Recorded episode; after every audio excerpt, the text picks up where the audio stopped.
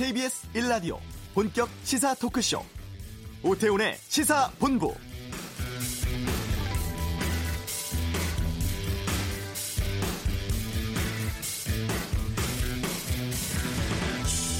문재인 대통령과 여야 5당 대표가 1년 넉 달 만에 청와대에서 만납니다. 일본의 수출 규제 조치에 대응하기 위해서인데요. 현 상황에 대한 보고를 정부가 먼저 하고 이후에 여야 협력 방안을 논의한다고 하죠.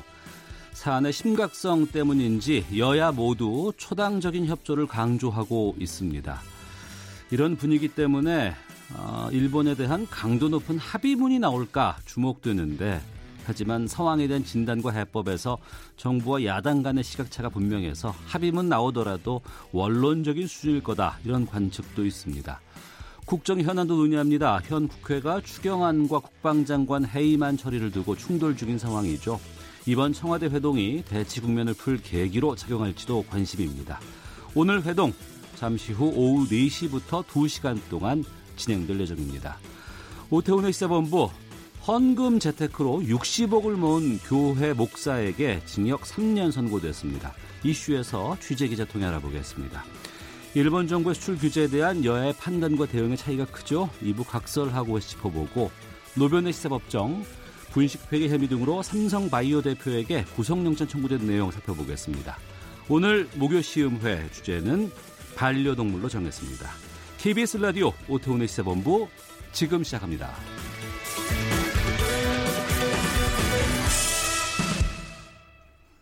이 시각 가장 핫하고 중요한 뉴스를 정리하는 시간 방금 뉴스 KBS 보도국 김기화 기자와 함께합니다. 어서 오십시오. 안녕하세요. 예. 한국은행이 기준금리 내렸어요. 네, 굉장히 오랜만입니다. 네. 어, 기준금리가 1.5%로 내려갔는데요.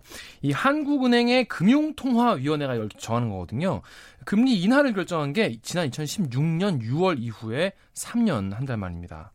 정말 오랜만에 이렇게 내렸는데 이주열 한국은행 총재에 따르면 소비 증가세는 완만한데 그러니까 소비는 조금씩만 오르는데 네. 투자와 수출 부진은 더 심각해졌다라면서 그 배경을 설명했습니다. 그러니까 투자와 수출이 좀 약간 안 되는데 소비가 늘어나는 걸 그걸 받쳐주지 못하기 때문에 기준금리를 내렸다는 건데요. 보통은 이제 그 미국 연준 좀 봐가면서 하잖아요. 네네. 그래서 연준이 이제 금리를 정하면 그거에 맞춰서 약간 좀 변하긴 하는데 이번에는 약간 빠르게 금리 인하에 돌입했습니다. 네. 경제 성장률 전망은 어떻게 나왔어요, 지금? 네, 올해 4월 이 올해 4월에는요. 올해 이번 어, 경제 성장률 2.5% 정도 될 거다. 이렇게 예상을 했었어요. 한국은행이. 그러니까, 그렇습니다. 한두달 예. 전에. 그런데 오늘 이거를 다시 2%대 초반으로 낮췄습니다. 그러니까 좀 정, 경제 성장률이 낮아질 것 같다라고 본 거죠. 그래서 왜냐하면 올해 경제 성장률이 1분기에는 역성장을 했어요. 음. 그런데 2분기부터 이제 치고 올라갈 거다, 반등할 거다라고 봤는데 2분기 반등이 그렇게 또썩 어, 높지 않았기 때문입니다. 지금 일본 상황 때문 아니겠습니까? 네, 그런 것좀 반영이 됐다는 분석이 나와요. 아무래도 지금 우리나라가 지금 압박을 받고 있고 우리 정부도 또 어, 굉장히 강경한 태도를 보이고 있지 않습니까? 그렇기 때문에 이런 분쟁이 장기화되지 않겠냐 네, 그런 전망이 나왔습니다. 그래서 지금 안 그래도 지금 아까 말씀드린 것처럼 수출 투자 내수가 다 약간 이제 안 좋은데 여기다가 이 반도체 디스플레이 같은 핵심 수출 산업 자체에 불확실성이 생긴 겁니다. 왜냐하면 일본이 그 재료를 잘 안 준다고 하니까요. 그래서 시장에서는 지금 금리 인하가 이번에만 그치지 않을 수도 있다. 이런 분석도 나오고 있습니다. 네. 자, 그리고 5.18 망언으로 네. 당원권 정지 3개월 징계를 받았던 자유한국당 김순례 의원의 징계가 오늘로 끝나고 네. 최고위원직으로 복귀한다고요. 이 최고위원직 복귀가 지금 이슈예요. 이 예전에 기억나실지 모르겠는데 지난 2월이죠.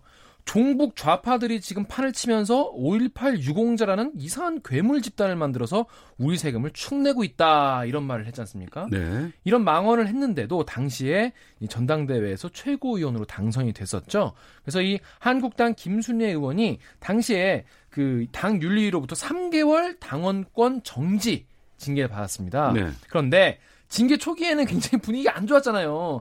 어, 징계 어떻게 할 거냐 다 이제 국민들도 관심을 가지고 그랬으니까.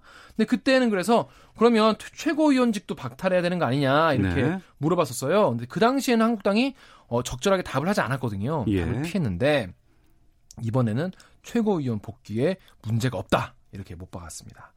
사실 이게 같은 수위 징계를 받은 이 차명진 전 의원 같은 경우에는 네. 이 당협위원장 직위를 잃었거든요. 박탈당했거든요. 어. 그래서 아니 그러면 차 전 의원한테는 왜 이렇게 어, 세게 하고 어, 어, 김순애 의원한테는 이렇게 어, 느슨하게 하냐 이런 고무줄 잣대 아니냐 이런 비판이 당 내부에서도 나왔습니다. 그 다른 당에서도요 이 막말 정당답다 징계는 거칠해 아니었냐 이런 반응들도 나왔습니다. 네. 이 패스트트랙 관련해서 경찰 출석 의원들 하고 있는데 지금 한국당 의원들 오늘도 불응했다고요? 그렇습니다. 원래 이 국회 패스트트랙 법안 지정 과정에서 이 충돌 사태 있었는데 지금 수사 대상인 국회의원들 뭐 109명쯤 되잖아요. 순차적으로 소환하고 있는데 어, 자유 한국당 의원들 사흘째 소환에 응하지 않고 있습니다. 원래 오늘 오전 9, 10시에 출석할 것을 요구했던 한국당의 민경욱, 이은재, 송언석 의원이 출석을 하지 않았습니다. 어, 이 의원들 아시겠지만 이 예, 그때 그 최이배 의원 의원실 감금했던 혐의 받고 있죠. 네. 그래서 이번에 경찰로부터 이번 주 내로 출석 통보받은 국회의원이 모두 18명이에요. 한국당 13명, 민주당 4명, 정의당 1명인데요. 네. 어, 민주당 송기현 의원은 어, 23일로 소환 일정 미뤘습니다. 어, 빼면은 민주당과 정의당 의원은 모두 출석을 했습니다. 그런데 어, 자유한국당 의원들은 모두 출석하지 않았습니다. 네. 민주노총이 오늘부터 전국 총파업에 들어간다고 하는데 네. 이유가 뭡니까? 네, 일단 민주노총은 최저임금 1만 원 폐지 그리고 탄력 근로제 기간 확대 이런 노동 계약들을 저지하겠다. 그래서 우리가 총파업을 한다. 이렇게 밝히고 있어요. 그래서 금속노조 등 이 민주노총 산하 노조가 오늘 하루 동안 총파업을 하고요. 오후 2시에 예, 서울 여의도 국회 앞에서 총파업 대회를 개최합니다. 아, 이번 대, 이번 이 총파업 집회는요. 조합원 5천여 명 정도가 참석할 것으로 보입니다. 어, 이 이번 총파업에는 이 현대중공업 그리고 대우조선해양 또 완성차 업계 등이 참여할 것 같은데 네. 다만 현대차 같은 경우에는 이번에는 사측과 교섭이 끝나지 않아서 일부 간부들만 파업에 참여한다고 합니다. 네. 어, 제 아는 경찰에서 저희가 좀 살펴봤습니다만 이 성폭행 혐의 등을 받고 있는 배우 강지환 씨 검찰로 송치, 송치됐다고요? 그렇습니다. 이게 원래 이제 경찰에서 수사를 받고 나서 검찰로 송치되지 않습니까? 네. 오늘 송치가 됐는데 뭐 취재진이 이것저것 물어봤지만 역시 아무런 답을 하지 않고 호송차에 올랐습니다. 어, 강 씨는 지난 9일이죠. 경기도 광주의 자택에서 술을 마시고 외주 여성 스태프 한 명을 성폭행하고 한 명을 성추행한 혐의를 받고 있습니다. 당초에는 뭐 술에 취해 기억나지 않는다라고 했지만은 영장 발부된 직후, 그러니까 구속영장이 발부된 직후에는 피해자들에게 미안하다면서 혐의를 인정한 듯한 발언도 했습니다. 그런데 이 성폭행, 성추행 혐의 말고도 마약 투약 지금 의심받고 있다고요? 그렇습니다. 경찰은 당시 현장 상황으로 봤을 때 이 강 씨가 지금 약물을 투약한 채 성범죄를 저질렀을 가능성도 있다고 보고 예. 어, 국과수의 어, 국립수사과학연구원에 이 마약 검사를 의뢰했습니다. 그래서 지금 피해자들로부터 채취한 DNA 검사에서는요. 강 씨의 혐의를 뒷받침할 결과가 또 추가적으로 나온 것으로 전해졌습니다.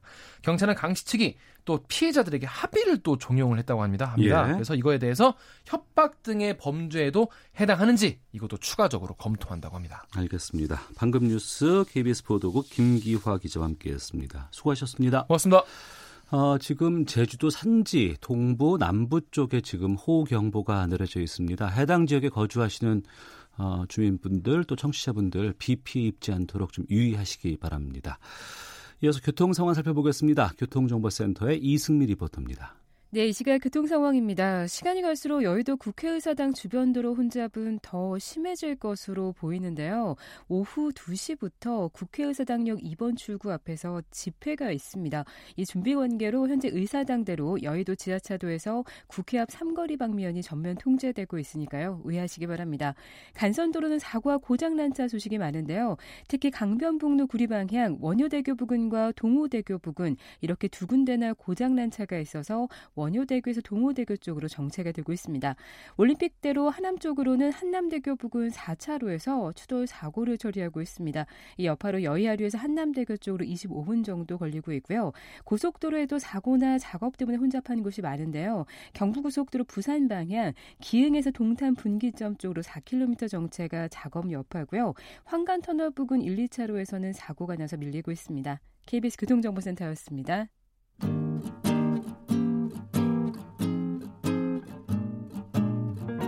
KBS 1라디오 오태훈의 시사본부 여러분의 참여로 더욱 풍성해집니다. 방송에 참여하고 싶으신 분은 문자 9730번으로 의견 보내주세요. 짧은 문자는 50원, 긴 문자는 100원의 정보 이용료가 붙습니다. 애플리케이션 콩과 마이케이는 무료고요. 시사본부는 팟캐스트와 콩, KBS 홈페이지를 통해 언제나 다시 들으실 수 있습니다. 많은 참여 부탁드려요. 네, 많은 참여 부탁드립니다. 오태훈의 시사본부, KBS 1라디오 혹은 시사본부 검색하시면 유튜브로도 확인하실 수 있습니다. 지난 12일 서울 남부지방법원이 성락교회 김기동 원로 목사에게 징역, 징역 3년형을 선고했습니다. 올해 나이 82이라고 하는데 김기동 목사가 이 사건 취재한 KBS 보도본부 허효진 기자와 함께 이 내용 짚어보겠습니다. 어서 오세요. 안녕하세요. 예. 우선 성락교회가 어떤 규모의 어떤 교회예요? 음, 어, 일단 1969년에 이제 서울 영등포구 신길동을 중심으로 이제 만들어진 교회인데요. 세워진 예. 교회인데 어, 침례교를 표방하고 있으나 이제 1987년에 침례교를 탈퇴를 했다고 합니다. 그래서 네. 지금은 좀 이단 논란이 있는 상태고요. 어. 근데 어쨌든 1969년 설립을 시작으로 해서 매해 이제 성장을 해왔고 서울뿐만 아니라 전국 각지에 이제 교회가 있습니다. 네. 그래서 이제 한때는 등록 교인이 10만 명이 넘는 대형 어. 교회가 됐거든요. 예. 그런데 이제 이후에 이제 좀 내용을 겪고 난 뒤에 조금 등록 교인이 빠지긴 했지만 뭐 아직까지도 좀 침례교를 표방하는 교회로서는 전국에서 가장 크다 이렇게 음. 지금 좀 알려져 있고요. 네. 앞서 이제 김기동 목사 얘기를 하셨는데 이분은 이제 이 성락교회를 세운 장본인입니다. 음. 2013년에 이제 물러나서 네. 이제 아들인 어 김성현 목사에게 담임 목사직을 넘겨줬는데 세습했네요. 그러면 네, 뭐 사실상 어. 세습이죠. 예. 그랬는데 이제 몇 달 되지 않아서 다시 이제 연단 앞에 섰고요. 음. 그래서 이제 원로 목사라는 직책으로 이제 매주 뭐 평일에도 이제 설교를 하는 걸로 알고 있는데 12일 날 금요일 선고 난 후에 14일 일요일에도 이제 선고를 할 정도로 계속해서 이제 이런 활동을 하고 있는 분입니다. 예. 그 김기동 목사에 대한 취재는 언제 시작했던 거예요? 이게 저희 지난 3월에 네. 저희 KBS 제보 시스템으로 제보가 이제 한 통이 왔었는데요. 네. 어, 김기동 목사 이제 설교 영상이었습니다. 음. 이제 이걸 이제 함께 이제 성락교회를 취재한 이제 정현욱 기자가 이걸 이제 본 게 발단이거든요. 그래서 예. 일단 먼저 들어보시고 음. 예, 이야기 계속 이어나가겠습니다. 예. 축구 선수 하나에게 연봉이 150억이 아니 천억 가까이. 근데 목사에게 1년 연봉 5억을 주는 것을 크다고 생각하십니까? 치사스럽지 마세요. 무엇보다. 네. 축구 선수에게 연봉 150억, 뭐 1000억 준다고도 하는데 목사에게 5억 연봉 주는 게 뭐가 문제냐? 음. 어, 치사하지 않냐? 그렇죠. 이런 얘기 하시네요. 네. 치사스럽지 마세요. 이렇게 하면서 이렇게 되게 뭐 격앙된 모습을 보이셨는데 네. 어, 이제 이런 발언을 이제 공개적으로 할 수 있다는 게 되게 놀라웠고요. 음. 그 다음에 진짜 이제 교회 목사님들, 네. 어, 이렇게 사례금이 5억이나 되나. 어. 이 발언에는 대체 어떤 배경이 있을까? 예. 이런 궁금증으로부터 이제 취재가 이제 시작이 된 거죠. 예. 그래서 좀 알아보다 보니까 이제 성락교회가 지난 2017년에 이제 SBS 측에서 이제 성폭력, 성추행 문제로 이제 보도가 된 바가 있었는데 어. 이제 계속 이제 알아보다 보니까 오히려 이제 교인들의 헌금으로 네. 사실상 뭐 사업이죠. 사업을 했다고 이제 보이는 게 좀 새로운 부분이다. 음. 이거 헌금으로 이제 이렇게 사적으로 취하는 게 좀 문제가 될 것 같다. 네. 해서 저희가 이제 취재를 시작하게 됐고 또 이제 그 과정에서 김기동 목사는 지금까지 교회로부터 돈 한 푼도 받은 적이 없다. 이렇게 음. 누누이 말해왔기 때문에 네. 이 모순이 어떻게 된 거지? 하면서 어. 예, 그런 궁금증으로부터 이제 취재가 이제 시작이 된 겁니다. 예. 취재가 되고 있는 상황에서 또 법원으로부터 이 선고까지 나온 상황 아니겠어요? 네. 그 징역형 선고를 받았는데 네. 이김 목사가 받고 있는 혐의는 정확히 뭐예요? 크게 두 가지인데요. 이제 예. 횡령과 배임입니다. 어. 2017년 5월에 이제 성락교회 일부 이제 신도들이 김 목사가 이제 목회 활동비 60억 원을 횡령했다. 네. 그리고 어, 자신이 구입한 건물을 이제 교회에 팔아가지고 음. 40억 원을 받았는데 네. 이 등기를 그럼 당연히 이제 교회한테 돌려줘야 되잖아요. 그렇죠. 근데 이걸 아들한테 줬다. 어. 그래서 이 김 목사를 서울 남부지검에 이제 고발을 했습니다. 예. 그래서 검찰은 수사 끝에 이제 김 목사를 재판에 이제 넘겼고요. 음. 그래서 지난해 7월에 횡령 배임 혐의를 적용해서 이제 오, 징역 5년을 구형했었습니다. 네. 징역 5년 구형이 됐고 선고는 지금 3년형이 나왔고 우선 뭐 여러 가지 혐의 가운데 가장 큰 건 말씀하신 것처럼 목회 활동비를 횡령한 혐의 같은데 네. 목회 활동비라는 게 정확히 어디에 써야 하는 돈이에요? 어, 이게 목회 활동비는 이제 상담이나 뭐 교육, 전도, 그다음에 접대 뭐 이렇게 용, 용도를 정해서요. 네. 이 용도가 정해진 목회 활동에 쓸 수 있는 돈이거든요. 예. 급여 외에 이제 주어지는 건데 이게 어쨌든 지금 말씀드렸다시피 공적 기금 성격이에요. 아, 급여를 지급하고 또 급여 외에도 네. 목회 활동비라는 걸 따로 지급을 네. 하는 거군요. 네, 예, 예. 그래서 일종의 이제 업무 추진비 아, 같은 예, 걸로 예. 이제 생각을 해 주시면 됩니다. 아, 그런 게 있군요. 네. 예. 그러면 이 목회 활동비를 앞서서 무슨 뭐 교육이라든가 뭐 이런 쪽에 써야 음. 되는데 이게 다 현금으로 줄 거 아니에요. 받을 거 아니에요. 그러면은 제약 없이 사용할 수 있는 거 아닌가요? 어, 아니죠. 이게 아까 말씀드렸지만 교회 공동의 목표를 위해서 쓰는 돈인데 예. 이게 목사가 이제 자의적으로 어. 해석해서 자기 사적으로 사용하는 거 안 되겠죠. 예. 이제 목회 활동비의 금액이나 용도는 이제 교회마다 제각각이거든요. 음. 근데 이제 지난해부터 종교인과세 이제 시행되면서 이제 소득세법 시행령에 네. 목회 활동비에 대해서 규정이 돼 있어요. 네. 내용을 보면 교회 정관이나 의결 절차를 거쳐야 되고요. 그리고 목회 활동에만 쓰는 게 이제 목회 활동비다. 음. 이렇게 되어 있거든요. 그래서 영수증을 처리하면 가장 뭐 투명하겠고요. 네. 뭐 지출 한도를 정해가지고 정해진 항목에만 쓴다면 음. 문제는 없겠지만 지금은 그게 아니라서 네. 네, 문제가 된 겁니다. 그게 아니라서 문제가 됐다고 하셨는데 네, 네. 이김 목사가 받은 목회 활동비가 지금 어느 정도로 파악됩니까? 어, 저희가 이제 2016년 4월부터 2017년 3월 그러니까 뭐 1년 정도의 회계 기록을 입수해 봤는데요. 예. 이때 당시 김 목사가 받은 목회 활동비가 매달 5,400만 원입니다. 매달? 매달요. 어. 네, 그래서 이제 또 판결문을 좀 확인을 해 보니까 네. 2007년부터 1년 동안은 4,800만 원을 받았다고 하고요. 음. 근데 이제 2000 그 이후부터 2017년 6월까지는 매달 이제 5,400만 원을 받은 것으로.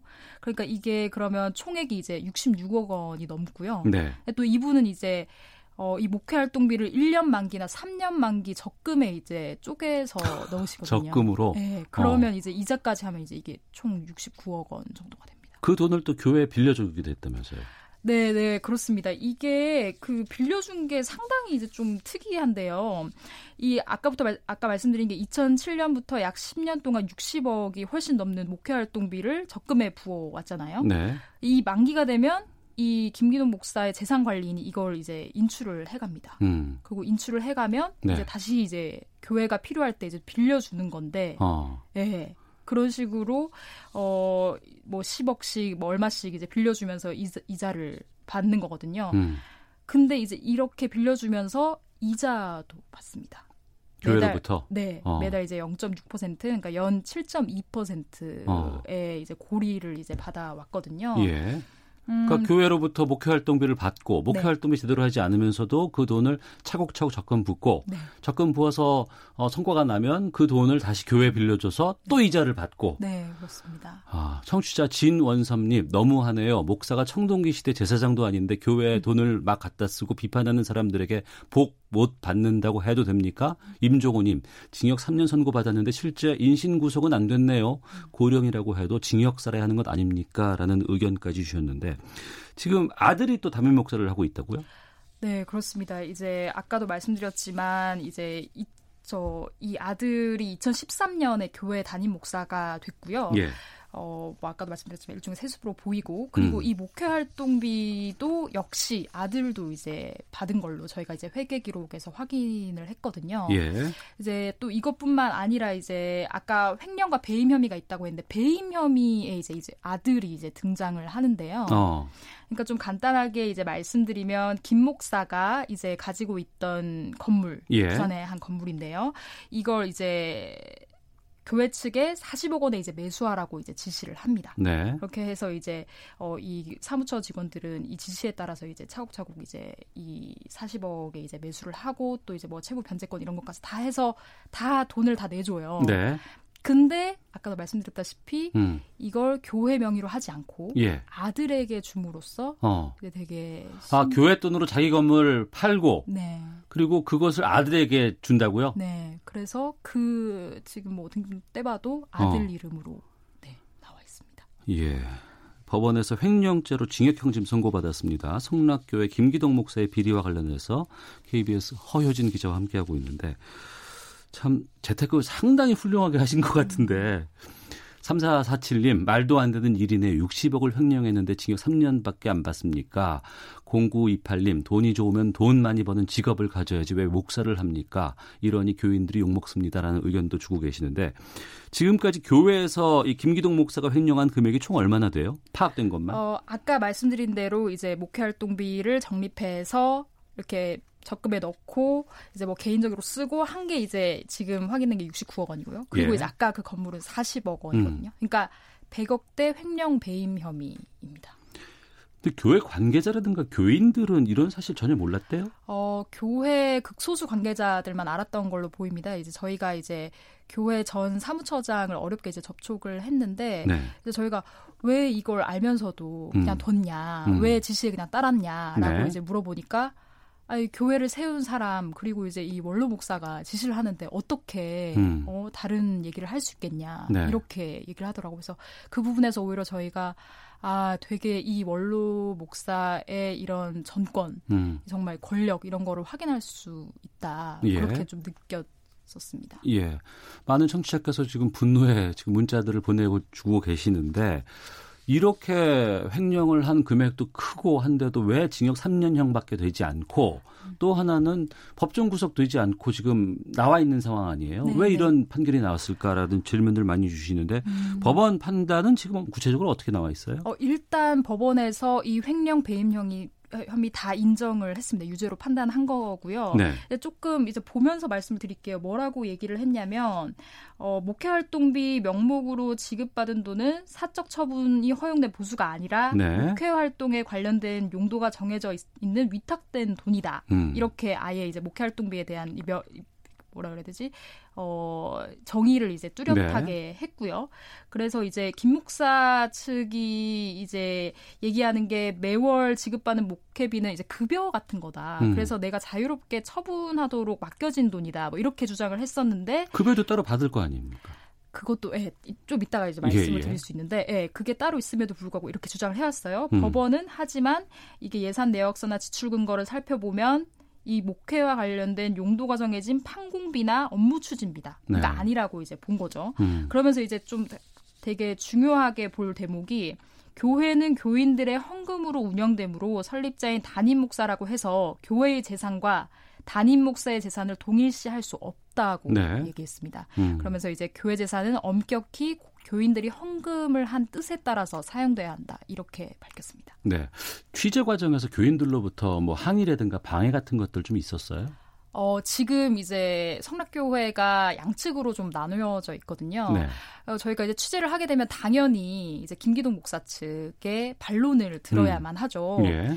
어, 근데 저희가 사실 김기동 목사님을 직접 좀 뵙고 싶었어요. 그래서 음. 좀 이게 어떻게 된 일인지 좀 듣고 싶었는데 그게 상당히 힘들었습니다. 그래서 선고 당일에 저희가 진짜 직접 법원으로 갔군요. 네, 예, 예. 가서 좀 물어보겠다 어. 해서 기다리고 있었는데 정문으로 오시지 않고 음. 후문으로 오면서 이제 교인들 막 정말 여러분이 음. 이렇게 몸으로 이제 육탄 방어를 하시더라고요. 그래서 네. 저 그러니까 뭐 아무리 뭐 돈을 뭐 받으신 게 없습니까? 뭐 이렇게 물어봐도 이제 닿지가 음. 않는 상황이었죠. 네. 그리고 또 선고 끝나고 나서도 저희 이제 뭐 촬영을 하려고 하면 앞에서 이렇게 우산으로 막아서고 음. 하면서 막 저희한테 오히려 화를 내는 그런 모습이 좀 보여서 네. 당황하기도 했던 기억이 납니다. 취재에는 뭐 그렇게 한다고 하더라도 법원 판결이 나온 시점이기 때문에 여기에 대해서는 아마 교인들은 좀 달리 좀 반응을 해야 되지 않을까 싶기도 한데 근데 이게 성락교회 이 김기동 목사만의 문제인지 아니면 상당히 많은 대형 교회들이 주변에 있지 않습니까? 네, 네. 물론 이제 아주 밑에서부터 고생하시는 교인들도 많이 계시고 목사님들도 계십니다만 이런 교회 비리라든가 부정 근절하기 위해서는 어떤 조치 필요하다고 보세요? 어, 지금으로서 이제 정말 목회 활동비는 일부 부정한 목사들한테는 진짜 쌈짓돈으로 전락할 우려가 큰 돈이거든요. 예. 이게 뭐 내역이 공개되지도 않고 뭐 음. 과세가 되지도 않기 때문에 그래서 저희가 이제 성락교회뿐만 아니라 다른 교회들 목회 활동비도 알아봤습니다. 네. 되게 입수가 힘들었는데 이제 뭐 간단하게 설명드리면 소망교회 담임 목사의 경우에는 2006년에 어 목회활동비 예산이 2억 9천여만 음. 원이었고요. 예. 사랑의 교회는 2013년에 목회활동비를 9,600만 원 지급했습니다. 음. 그러니까 매달 800만 원 꼴이거든요. 예. 이게 목회활동비가 이렇게 지나치게 금액이 많게 설정이 돼 있거나 아니면 음. 용도가 투명하지 않아서 이렇게 어, 이렇게 도마에 계속 오를 바에는 아예 과세를 해서 투명하게 하자 네. 이런 주장이 지금 나오고 있는 상태고요. 음. 어, 그래서 해외 사례도 좀 보니까 독일 같은 경우에는 목회 활동비도 예외 없이 이제 과세를 하고 있어요. 네. 그래서 과세를 아예 하거나 아니면 그 전에라도 목회 활동비 실비 정산이 제대로 이루어지고 있는지 기재부나 국세청에서 좀 들여다봐야 될 것 같습니다. 알겠습니다. 7654님, 같은 교인으로 참 부끄럽습니다. 8992님, 시 수십 년 동안 이런 사람에게 목사라고 설교를 들었던 분들이 안타깝네요 라는 의견 주셨습니다. KBS 허효진 기자와 함께 했습니다. 고맙습니다. 감사합니다. 헤드라인 뉴스입니다. 문재인 대통령이 오늘 오후 4시부터 여야 5당 대표와 청와대에서 만나 일본의 수출 규제에 대한 대응 방안을 논의합니다. 여야가 공감하고 있어 회동에서는 문 대통령과 여야 대표 간의 초당적 협력 내용을 담은 합의문이 나올 가능성이 있다는 관측이 나옵니다. 자유한국당 나경원 원내대표는 조속히 민주당 이인영 원내대표를 만나 정치개혁특위, 사법개혁특위 위원장 관련 협의를 마무리하겠다고 말했습니다. 국회 정치개혁특별위원회 위원장을 새로 맡게 될 홍영표 민주당 전 원내대표가 다음 주부터 특위를 가동해 선거제 논의에 속도를 내겠다고 밝혔습니다. 최저임금과 근로시간 단축의 연착륙을 유도하고 시장의 어려움을 보완하는 방안이 추진됩니다. 공공기관에 직무급제를 단계적으로 도입하고 안전기본계획도 수립합니다. 민주노총이 오늘 전국 총파업에 들어갑니다.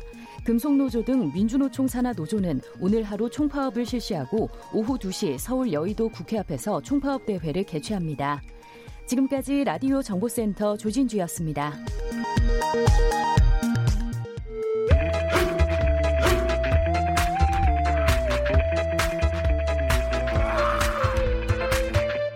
오태우래 시사 본부